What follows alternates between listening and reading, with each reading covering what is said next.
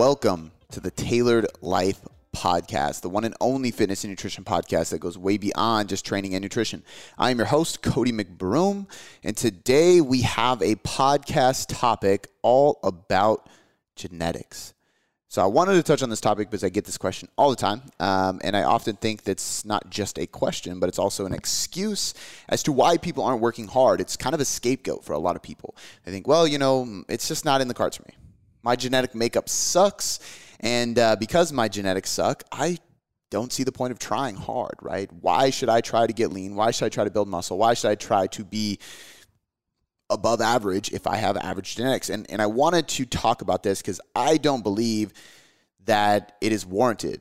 Now, I will say, I dug into the research. Um, genetics do matter, obviously, but they don't matter as much as you would think. And the reason I wanted to dive into this was partially because um, I had a strong feeling that the evidence would support my beliefs.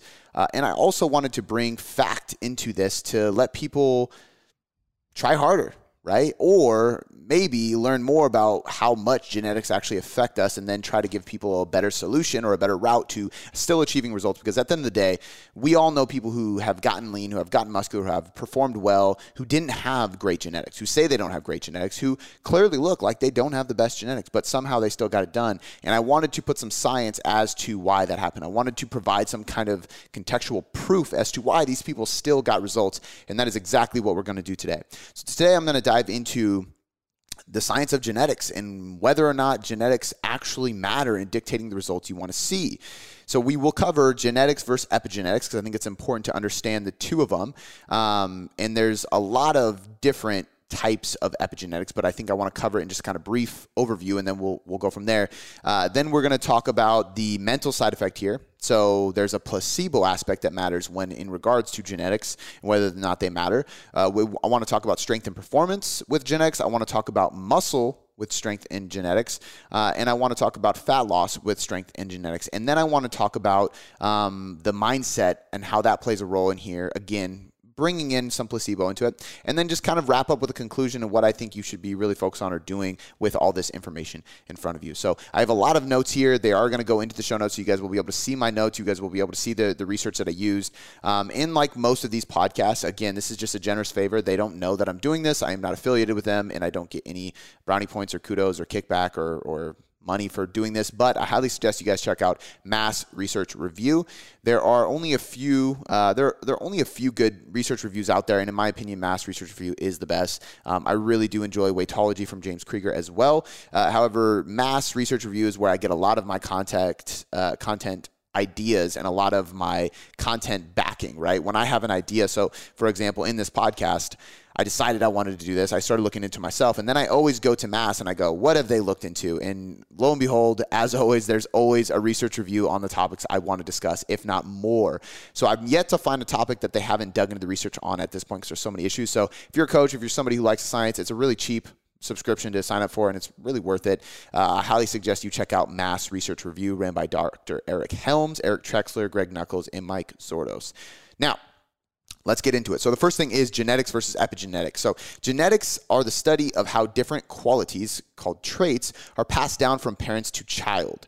Genetics helps explain what makes you unique, why family members look alike, and why some diseases run in families. When we trace the paths of these qualities, we are following packages of information called genes. So this is obviously quoted. I just read that. Um, this is quite literally in your DNA, right? So we all have genes. They are in your DNA. I have blue eyes. That is probably genetic, right? My genes are going to determine my eye color. Plain and simple. Genes might play a role in how tall you are. Genes will play a role in a lot of these physical attributes. They will all also play a role in physiological and psychological attributes that you have. Genetics are a thing and they do predetermine a lot for us. Epigenetics is the study of how your behaviors and environment can cause changes that affect the way your genes work. Unlike genetic changes, epigenetic changes are reversible and do not change your DNA sequence, but they can change how your body reads a DNA sequence. So the way I like to look at this is your environment, your habit, your behaviors, the things that you ingest, the things that you do, the way that you act, the people you surround yourself with, the daily activities you do, those things can influence the way your genes respond. So you may have a predisposition to a disease, for example, and that is a genetic predisposition. However, the way that you set up your environment, your behavior, your habits, your lifestyle, that may increase the likelihood of you getting that disease. So you may be able to st- stay away from that disease altogether, even though you are predispositioned. So your genetics are predetermined as a higher likelihood to uh, acquire that disease, right? You might be at higher risk of this disease due to your genetics. If your epigenetics are in a favorable position, you may be able to avoid getting this disease altogether because you have placed your, your habits, your lifestyle, your environment, all these factors in such a healthy and good place that it allows you to avoid this predisposition, this disease, even though you have this predisposition, right? Which is going to be really important because I think a lot of people need to remember that number one, Epigenetics considers childhood environment. So, although your genetics are what make you as a child, it's, it's the g- genes that you were passed down from your parents, the way your parents raise you, the environment you live in, all those kind of things play a role in your epigenetics. This is often why, and we probably all know people like this. I know uh, at least a few off the top of my head. Uh, wrestlers that I grew up with, right? These these people were wrestlers since sixth or seventh grade in middle school.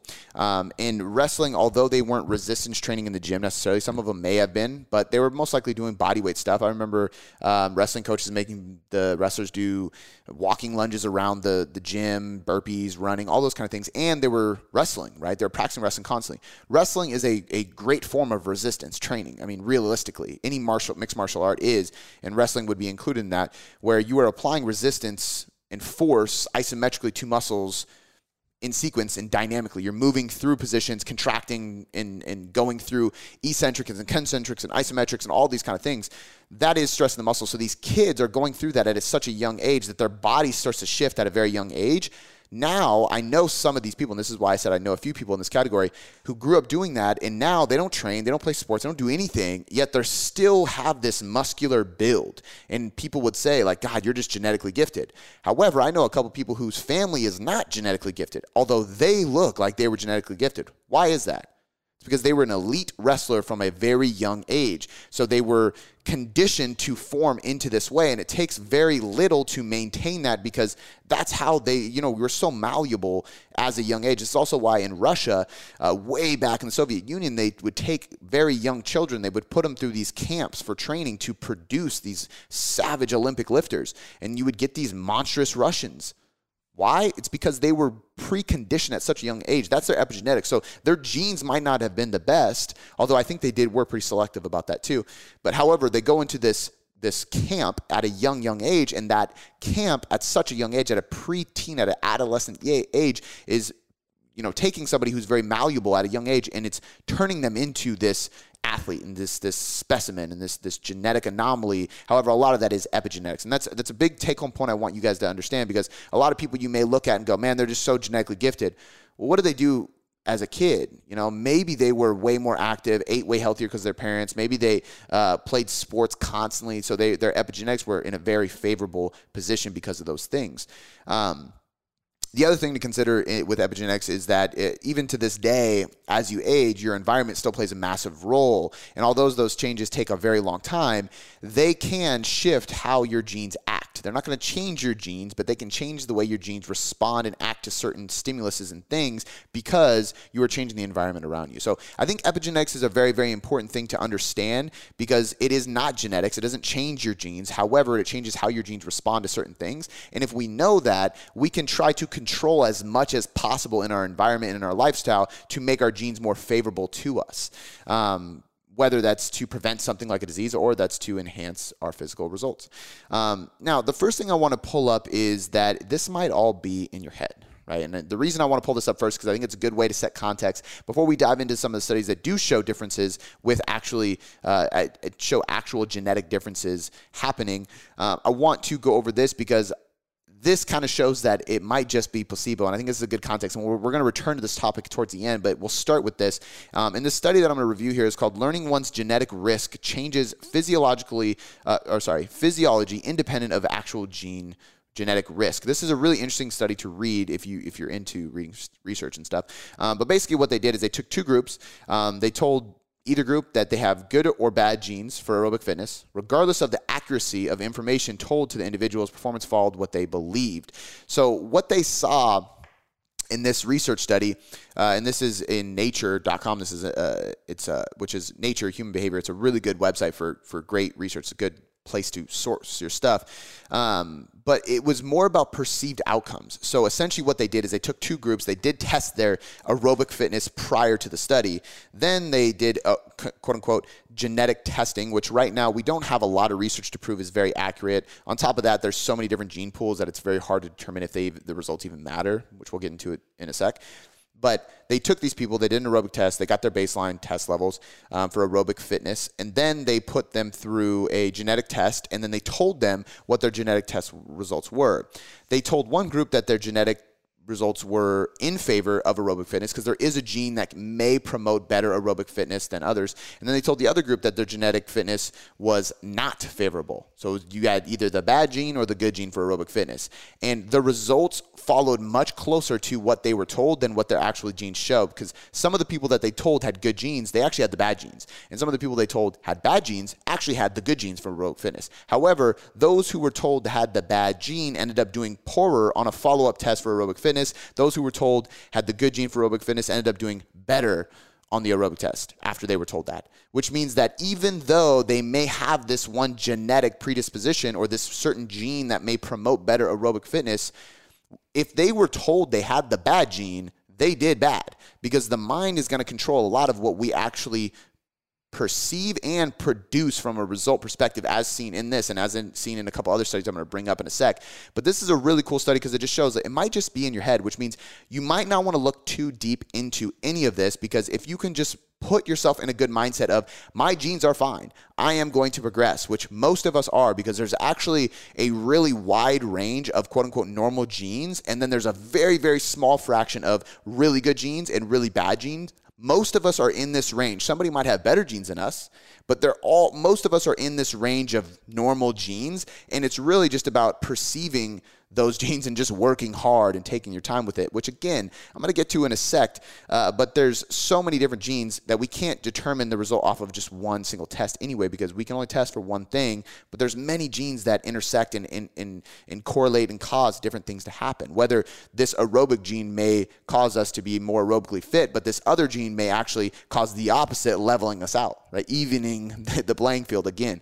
Um, but this study was very, very cool. Again, that is learning one's genetic risk changes physio- physiology independent of actual gene risk, actual genetic risk, which just goes to show that if, uh, if you're told you have good genes, you got good genes. If you're told you have bad genes, you got bad genes. So, my advice to you off of that study is to stop telling yourself that you are ungifted genetically. There's a lot of people who just say, and I'm guilty of this too, like, ah, I just, I have bad genes. I have the worst genes. I just don't have good genes. Stop telling yourself that, you know? And in the here, you know, a perfect example of this is I actually started to reverse that statement in my head once I learned more about epigene, uh, epigenetics because, you know, my family actually has great genes, to be honest with you. I have good genes, technically. I had a horrible epigenetics. Um, when I was young, if I look at my parents, my dad was a black belt martial artist who ran a karate studio for a long time, and he was a pretty high level baseball player, just like high school level and stuff. Um, so really, really athletic his whole life. Again, mixed martial arts, constantly being fit. To this day, he's never been overweight or obese. He had a you know a period of time where stress hit high with work, and he kind of gained some weight, but never like a serious health issue. My mom was a soccer player and, a, and did a lot of gymnastics. She was always fit. To this day, is fit, very outdoorsy. My grandfather uh, on my dad's side is very average, not either way. Uh, my grandfather on my mom's side was uh, actually an Olympic kayaker. He was a uh, gymnast. He did the rings, which is crazy good, to be fit.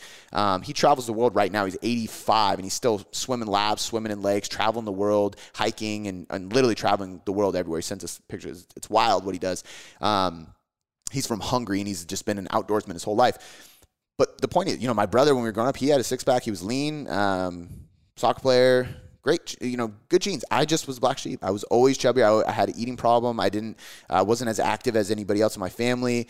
Um, that's just how it was. So the way I lived my life as a young kid, not knowing it, eating too much, snacking too much, being really addicted to candy and, and fatty foods like cheeses and milk and stuff like that, I was just overweight. I ate too much and I didn't act, act, do enough activity, and I was malleable. So I ended up kind of creating epigenetics that set me up and for a really bad place to start my fitness journey. And that's the big takeaway here too is as I keep going through this, you'll notice genes play a bigger role in your starting point rather than your finishing point.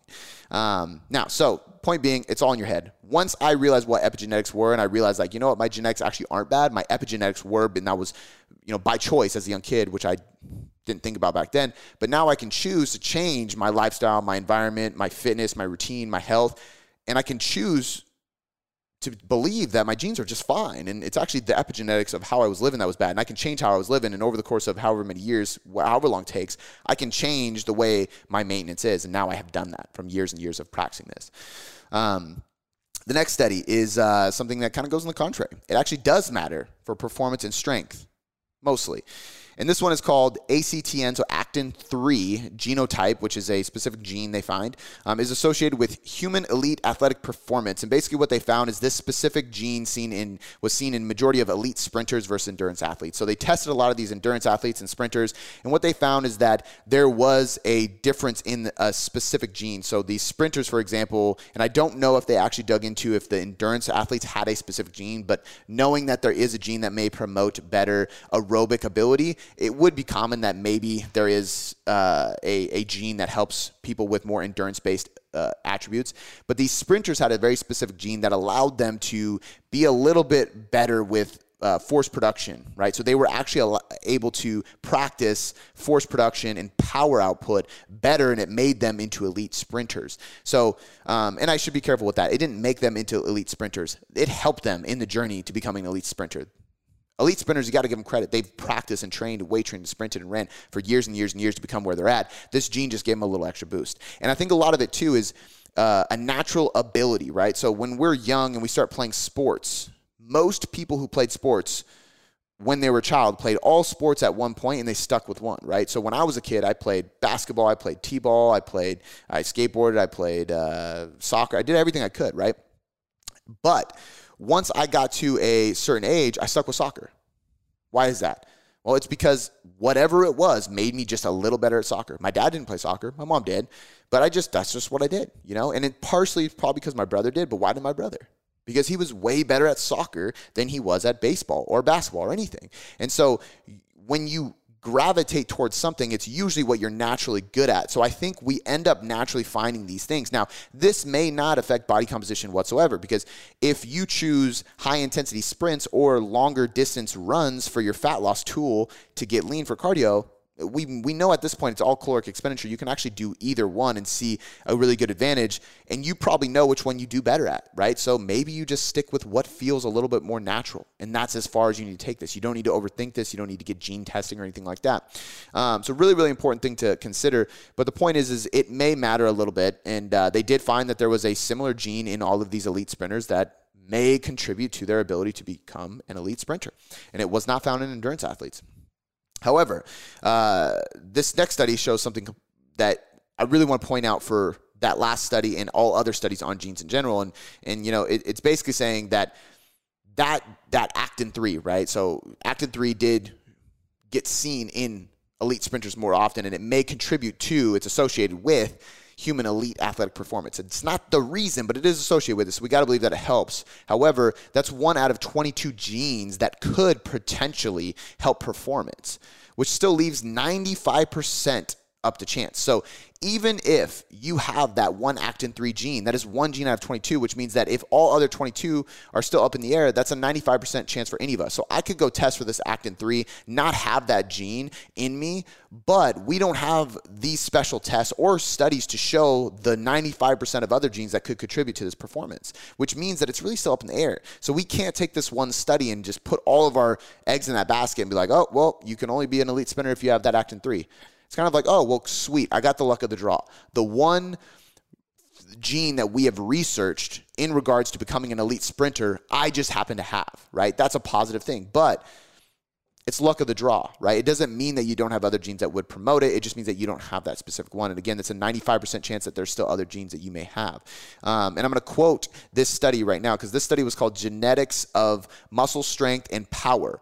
Polygenetic profile similarity limits skeletal muscular performance. So, what this is, uh, when, when I say polygenetic, just for you guys to understand, it means many genes, right? So uh, a gene or a gene pool, you could even say, is a polygenetic thing that we're looking into. It means multiple genes. Um, so, quoting them is using typical genotype frequencies, the probability of any given individual possessing an optimal polygenetic profile was calculated as 0.003. No, I'm sorry, 0.0003. So 0.303% for the world population.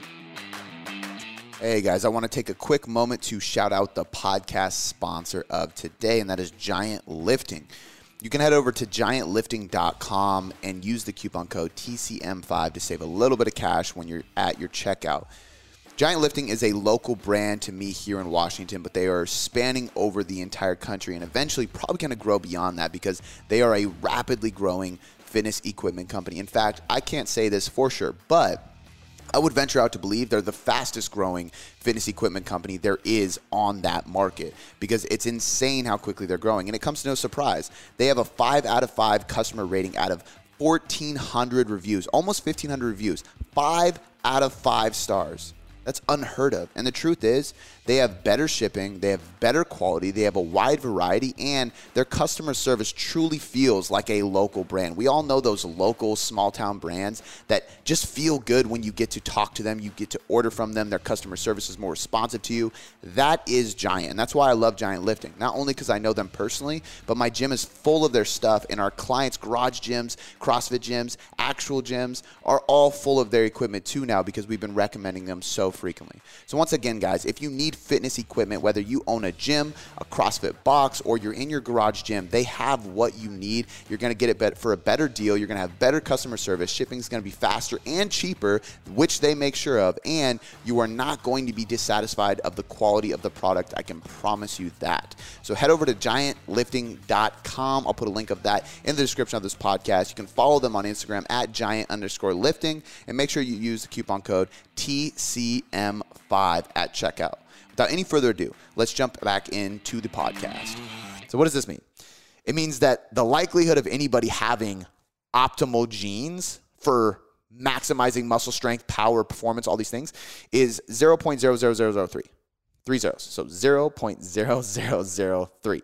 Um, that's very, very low. That's a very unlikely chance that you're going to be genetically gifted. Now, that means there's anomalies out there. That means there's people who are optimal, right? But the reason I say this is because there are hundreds of and hundreds and hundreds of athletes that are professional athletes that seem like genetic freaks. There are hundreds and hundreds and hundreds, thousands and thousands of physique athletes on Instagram as influencers that people say are just genetic anomalies.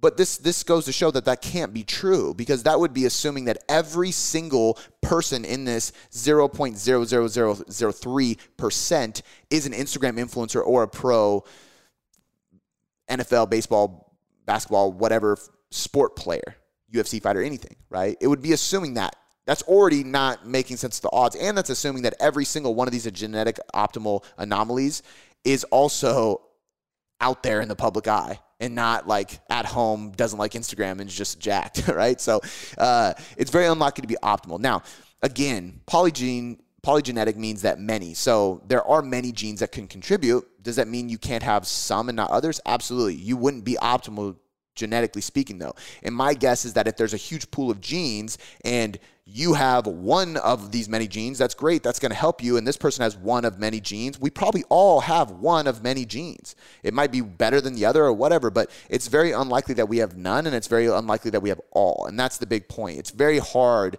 uh, physiologically speaking, and just from a from a world population perspective, to assume that there's absolutely perfect genetic people. Now, that's performance, that's muscle, that's all that. What about fat loss? This is what a lot of people uh, want to talk about. And there is a study called FTO Genetic Variants, Dietary Intake, and Body Mass Index Insights from uh, 177,333 330 individuals. Um, and it's very hard to tell in the research if it is 177,000 or if it's two groups, one of 177 and one of 33. Um, and I'm going to pull it up and look and see if I can determine that. Um, Nope, it is 177,000. Wow, that's a lot of people. That's a huge pool of people for this study, which makes it even better. The FTO gene is uh, the most is the gene that's most associated with obesity risk.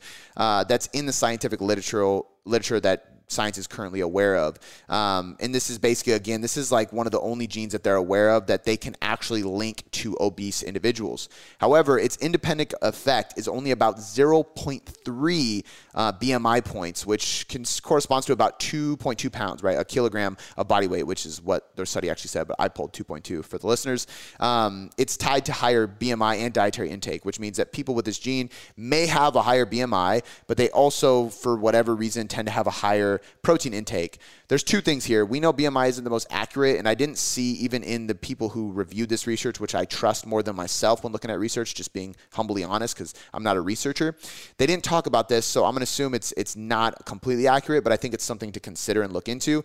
Individuals who consume more protein intake typically have more muscle mass, and if you have more muscle mass, you might have a higher BMI as well. So my question is I, really would like a little bit more context and research and explanation onto why these individuals with this gene also had a higher dietary protein intake. That part didn't make sense to me. But the point is, is the FTO genotype is uh, only going to be about 0.3 BMI points, and if it's 2.2 pounds over the long term, that's just not that much. Yes, that means that you may be more likely to be fractionally or closer to obesity. You might be more predispositioned to gain weight. However, there was another study called FTO Genotype and Weight Loss Systematic Review and Meta Analysis of 9,563 individual participant data from eight randomized control trials. So, again, a big pool of research. And to quote them, these findings show that individuals carrying the minor allele, I can never pronounce that word right, uh, respond equally well to dietary, physical activity, or drug based weight loss interventions. What this means is that although it may set you up for a worse starting point, although these individuals did have that gene, it didn't affect their weight loss journey or their ability to lose weight through means of dietary restrictions or caloric restriction or weight loss interventions like physical activity or even drugs. So, weight loss medicine. And I don't know what they would have used there, but there are some prescription based pills that can help that are coming out. And then obviously back in the day, there was things like ephedrine and stuff like that.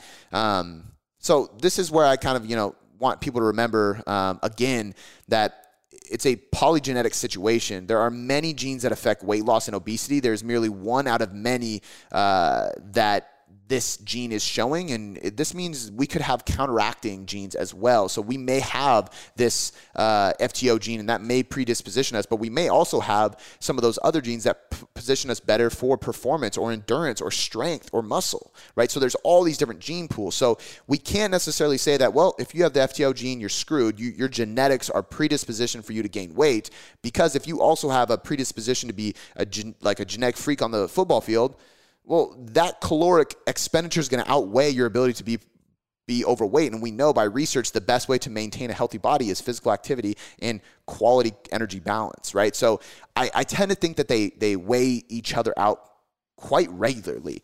Um, but again, there is a gene that is associated with obesity. It's something to point out. Uh, it's a fact. It's a genetic predisposition. I do believe that, in, and obviously in this this other study they showed if you are attacking your fitness goals with physical activity, dietary intake, supplementation, things like that, you can work against that. And although you have the FTO gene, it doesn't actually uh, negatively impact your ability to lose weight. So when people say that I can't lose weight, I have bad genes, it's it's actually inaccurate and it's quite literally an excuse. And I don't mean that in a negative way. It's just it's just a fact. And it's understood. And and I personally completely understand why people would use that as a scapegoat or use that as an excuse because they are preconditioned to believe that. There's a lot of things in the media and in, the world that would make us believe that our genetics play such a big role that that's stopping us from losing weight. But the truth is, that gene, if you do have it, may actually set you up for a worse starting point, which really just means it puts you in a position to need to lose weight, but it doesn't affect your ability to actually lose the weight that you have. So again, your genes are more likely, from what I can tell, this is my interpretation and belief, your genes are more likely to put you in a position where you have weight to lose rather than putting you in a position where you can't lose the weight you have. So, although your genes may suck, And even that is going pretty far because you might have one gene out of many that suck. It's more likely epigenetics, which is your lifestyle factors that contribute to. And when you say, my genes suck because my family's overweight, my parents are overweight, most likely your parents are overweight from epigenetics. They're overweight because of things that they did, ways they lived their life, physical activity that wasn't present, dietary intake that wasn't controlled. And therefore, when they raise their children in the same exact manner, the children end up becoming overweight as well. And this is not a shot at parents. Parenting is not easy, and getting your kid to eat healthy is the hardest thing. And this is coming from a nutritionist. I am somebody who prides himself on healthy eating nutrition. It is very hard to get your child to eat healthy. I am experiencing this full fledged. And I remember before my child was born, before my daughter was born, always saying, My daughter's not eating Pop Tarts and cookies and all that crap. I'm gonna, she's gonna be healthy. I'm gonna make sure of it. I'm gonna start it from the beginning so she doesn't know any better that's bullshit. Any parent will tell you that is not going to happen. Otherwise, they're just not going to eat. I mean, there's times where I'm like, you got to eat sometime, and then they don't, and you're like, holy shit. Get her some calories because she needs to eat, right? So she eats pretty healthy, but we, I'd be the first to admit that we give her snacks and all that stuff too because she's a child. She needs to experience that. There's just a balance there, right? And we're even learning that. However, my point with this is is that Science basically shows it's more likely epigenetics. And if your parents were overweight and you're overweight, it's less likely that it's their genes that caused them to be that overweight and therefore were passed down to you, making you overweight. And more likely the fact that the way they lived caused them to be overweight and they raised you living the same way, which means that your epigenetics were that of a poor situation, poor as in uh, not ideal for body composition, like favorable body composition results in health. Now, what that does mean is you can change it, right? You can't change your literal genetic makeup. However, if you can realize that human beings weren't designed to be overweight, therefore, all along it's probably been a genetic thing. And although once you gain a lot of weight, it is harder to lose. And even if you do have this one gene that makes your starting point a little heavier, even if you're heavier set, that's fine you can still lose weight because that gene doesn't stop calorie balance and, and physical activity and energy expenditure from working to get you to lose more weight. So we can kind of throw that out and throw it in the trash that this, you know, that your genes are making you not lose weight. We can say that your genes maybe gave you a gene that makes it, uh, you at a heavier starting point and that your epigenetics and the way you were raised cause you to be overweight, but we can change our epigenetics with lifestyle changes. And that's the thing I'm really trying to hammer home.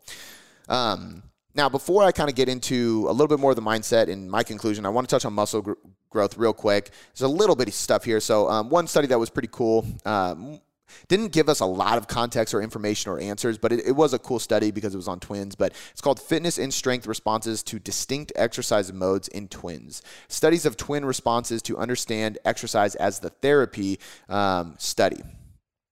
So uh, that's the Strueth studies of twin responding to understand exercise as a therapy. Uh, People try to get really clever with these names and acronyms sometimes. Um, quoting them, our findings indicate that individual responsiveness differs between exercise modalities. Low responders to one may be rescued by switching to an alternative alternate mode of exercise, and genes may not play as large of a role as previously estimated from cross-sectional data for exercise training adaptations.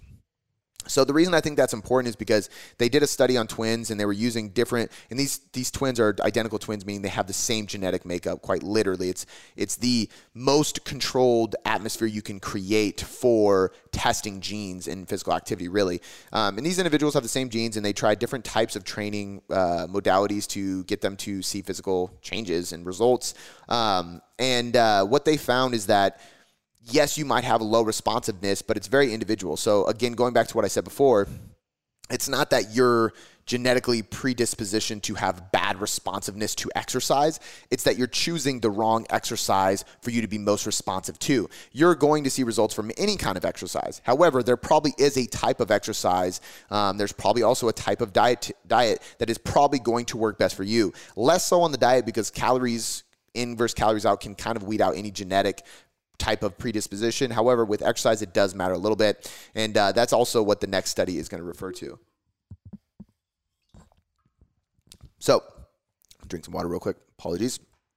The next study is genetic determinism of fiber type proportion in human skeletal muscle. And basically, what they found here, and, and I'll link this in the show notes too, um, about 45% of muscle fiber dominance is actually determined by genetic makeup. Uh, much of the rest is determined by childhood, so epigenetics really. Which be, can be considered epigenetics in a way. However, this leaves less in our control to change. But this is just start your starting point, not your progress to be made. In other words, genetics may play a role in the speed at which you succeed, but not necessarily the def- definitive process of improving. And that's my words, not quoted from anybody else. But what I can tell from those two studies for building muscle in, in adaptations from exercise specifically when we look at muscle and genetics, there's a few things to consider here. Number one, individuality matters. So your genes aren't going to play a role in your responsiveness as much as they are your starting point. So again, going back to we have certain genes that predisposition us from the beginning, and that means we're st- our starting point is at a certain spot, right? We all can make progress. It's just more about the starting point and the speed at which we make progress right? So people who we think are genetically gifted, they're just making progress faster, so it seems that way. And in a way, that could be considering them genetically gifted. But we also know that they may have just found the best type of exercise for them because 45% of your muscle fiber type dominance is determined by uh, genetics, which means that what if I'm training like a sprinter or an Olympic lifter or something like that, and my fiber type dominance is completely genetically made up to be a slow twitch dominant person, which means I should be bodybuilding and doing long runs for cardio, not sprinting for cardio and doing Olympic lifting and power development for strength training. So, what this means is that I could be good at either one of them, but I'm probably going to respond better to the other, which I'm going to get to my recommendations there. But a lot of it comes down to finding what you respond best to and then sticking with it. You and your buddy might start training. You might see that that person might be way genetically gifted. Maybe she got results super well, or he got results super quick, and you didn't. Well, you guys are doing the same program. They may be genetically predisposition to respond better to the type of training you're doing versus the type of training that you should be doing, which means you shouldn't be doing the same program, which goes to show tailored coaching is pretty damn important no pun intended. But I also remember my training partner for years was very fast twitch dominant. We would do explosive work, box jump sprints, power lifts, low reps, and he would respond so well. And it would take me forever to make progress. And I just didn't feel good doing it. I didn't recover well. I didn't have as much fun with it. Then we would shift gears and go through an accumulation phase, increase volume, do more bodybuilding movements, higher reps. I would respond super well. I always felt super good in the session. I was motivated. I didn't I didn't need as much recovery, and he had the opposite. So we learned early on that, and we didn't know why, but we were just like, man, this is what you respond best to. This is what I respond best to. We love training together, but maybe we should tweak how we're training while we're training together, so we can both have optimal results, right? So you got to really listen to your body and see what's going on, and it also means you got to be patient. Now, the last thing I want to touch on before my conclusion is the mindset effect here. I already kind of talked about how placebo can, you can kind of placebo yourself into it. Um, and there's a lot of studies on what's called expectancy. So, what you expect to see essentially in the, as a result. And that's exactly what the aerobic study showed us as well. These people were tested for genetic uh, genes or, or genetic testing before and after, or I'm sorry, before their second bout or test of aerobic fitness. And de- depending on what they expected, they got the result of that, right? So if they expected to have a bad score because they were told they had bad genes, they got a bad score. If they were expecting to have a good score and perform well because they were told they had good genes, they did perform well and they did get a good score. And these kind of double down on that. And the first one is really, really cool. It's called Mind Over Milkshakes. Mindsets, not just nutrients, determine ghrelin response. So um, in a nutshell, I'm going to read this. This is kind of a summary that I took from a study. Two groups were drinking milkshakes, both which were 380 calories, but the shakes had different labels on them. So one read 620 calories and one read 140 calories. After drinking the, shakes, the researchers monitored their ghrelin levels, which is a hunger hormone, um, often triggers more hunger. So when ghrelin's high, hunger ends up coming back up and gets really high. Um, and satiety signals the uh, the participants who drank the 620 quote unquote calorie labeled shake had lower ghrelin levels and reported feeling full and satiated. The group who with the 140 calorie labeled shake had the opposite effect. They had higher ghrelin levels and they weren't as satiated or full, even though both shakes were in the exact same uh, category, nutritionally speaking. So these these shakes were all the same amount of calories, except one group believed that they were 620 calories. One group believed they were only 140. Really, there were 380. So if we don't believe that the mindset controls some of these adaptations and responses to what we're doing from a genetic or a hormonal perspective or anything, and this isn't about genes, but this is going to show how powerful the mind can be with diet, training, nutrition, all that. Um, if we believe that the mindset didn't do it, it's just science, physiology, all that well, then it wouldn't matter which one was labeled what. We our satiety signals would kick in, right?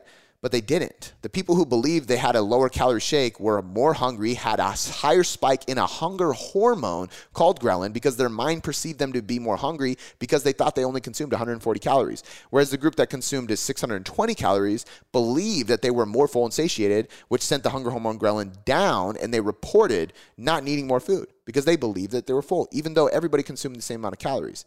And to double down on this placebo or expectancy effect, there's another study that I've, I've referred to multiple times, and it's one of my favorites. It's called Anabolic Steroids The Physiological Effects of Placebos. So, uh, researchers in this one took 15 lifters and had them train for seven weeks. Um, this first part I actually wasn't aware of with study. It's actually really cool. Uh, telling them that the people who get the best results would be given free steroids. In seven weeks, the lifters put a combined total of 22 pounds on their bench, military press, seated press, and squat on average. For for lifters who are actually already lifting, these like remember they took 15 lifters, people who were already proficient with lifting experience, to put 22 pounds on their totals in seven weeks is actually a really good number. Um, and it was just off of the pure motivation of getting free steroids, right? Now, some people listening will be like, well, I wouldn't even want steroids. That wouldn't motivate me. I'm not sure how they did, but they must have weeded out anybody who didn't want steroids. I would assume. Um, so these people came into it. It would be equal to somebody coming into a study and saying, I'm going to give you blank. Put insert whatever you really want if you put if you maximize this training. Like whoever gets the best results gets this reward at the end, essentially. And everybody improved quite a bit. Then they took six lifters, so the six participants uh, who had the best lifts, they took six of them basically um, to join the steroid trial, right? These are the people that they would give steroid to. They told them that they were taking 10 milligrams of Dianabol, which for those listening, that is a type of steroids that has been around for years that bodybuilders, strength athletes take works really well. Um, I don't personally know, but I just have read about it, and I know many professional level bodybuilders who take this. Um, but they were really just taking placebo pills, so they weren't taking anything. They trained for another four weeks and put a combined total of 100 pounds on those same four lifts, meaning their rate progressed increased about eight times just because they thought they were on steroids. So in seven weeks, with a reward at the end, they put on 22 pounds, which is great. But in four weeks, due to placebo of believing they were on a drug that was going to supercharge their performance, they put on 100 pounds in combination, right? So this again, this isn't one person putting on 100 pounds of their totals in four weeks. Is combined on average together, right? Um, but that's insane. That's eight times the beginning, and it's just because they believe they were on that. So the point of me saying this, guys, is you truly can placebo yourself into this. So you can't really dive into too much of this genetic stuff and then put yourself in a bad position because the truth is is the ranges are quite wide and most people are going to be in a very normal range and very very few people in fact remember 0.0003 for some of these uh, types of genes are going to be in the anomaly side. Um, and that means most of us are pretty fucking average right? We might be a little less average a little more average but most of us are in this range and we're fully capable of getting results. But our mind is going to control how our body responds to what we do so the more you tell yourself your genetics suck the worse your results are going to be and the more your genetics are going to suck the more you believe everything i'm telling you which is studied and based on research everything i'm I'm, reading right now, I'm citing in this description. So you can take this word and you can use this as education to remember that your lifestyle, your choices, your mindset, your perception of the results you're going to get is actually going to determine the vast majority of the success you see. So you need to wipe your slate clean of these thoughts of having bad genetics. It's probably not genetics based on research. It's most likely epigenetics and how you live your life, and you can change that. It is in your control. So, my conclusion in both cases, it takes consistency and patience, which is why most studies on this just suck. It just takes too long, right? With good genetics, with bad genetics, with steroids, with anything, um, most time you got. I mean, you can't take away hard work and patience, right? So a lot of times we can't study this too in depth because it would take a really long time to do the study, and we just don't have the funds or the time to do that in, in labs, right? Not we as in me, but these researchers. Um, genetics do play a big role in responsiveness and starting points, so I'm not going to lie to you. They do matter.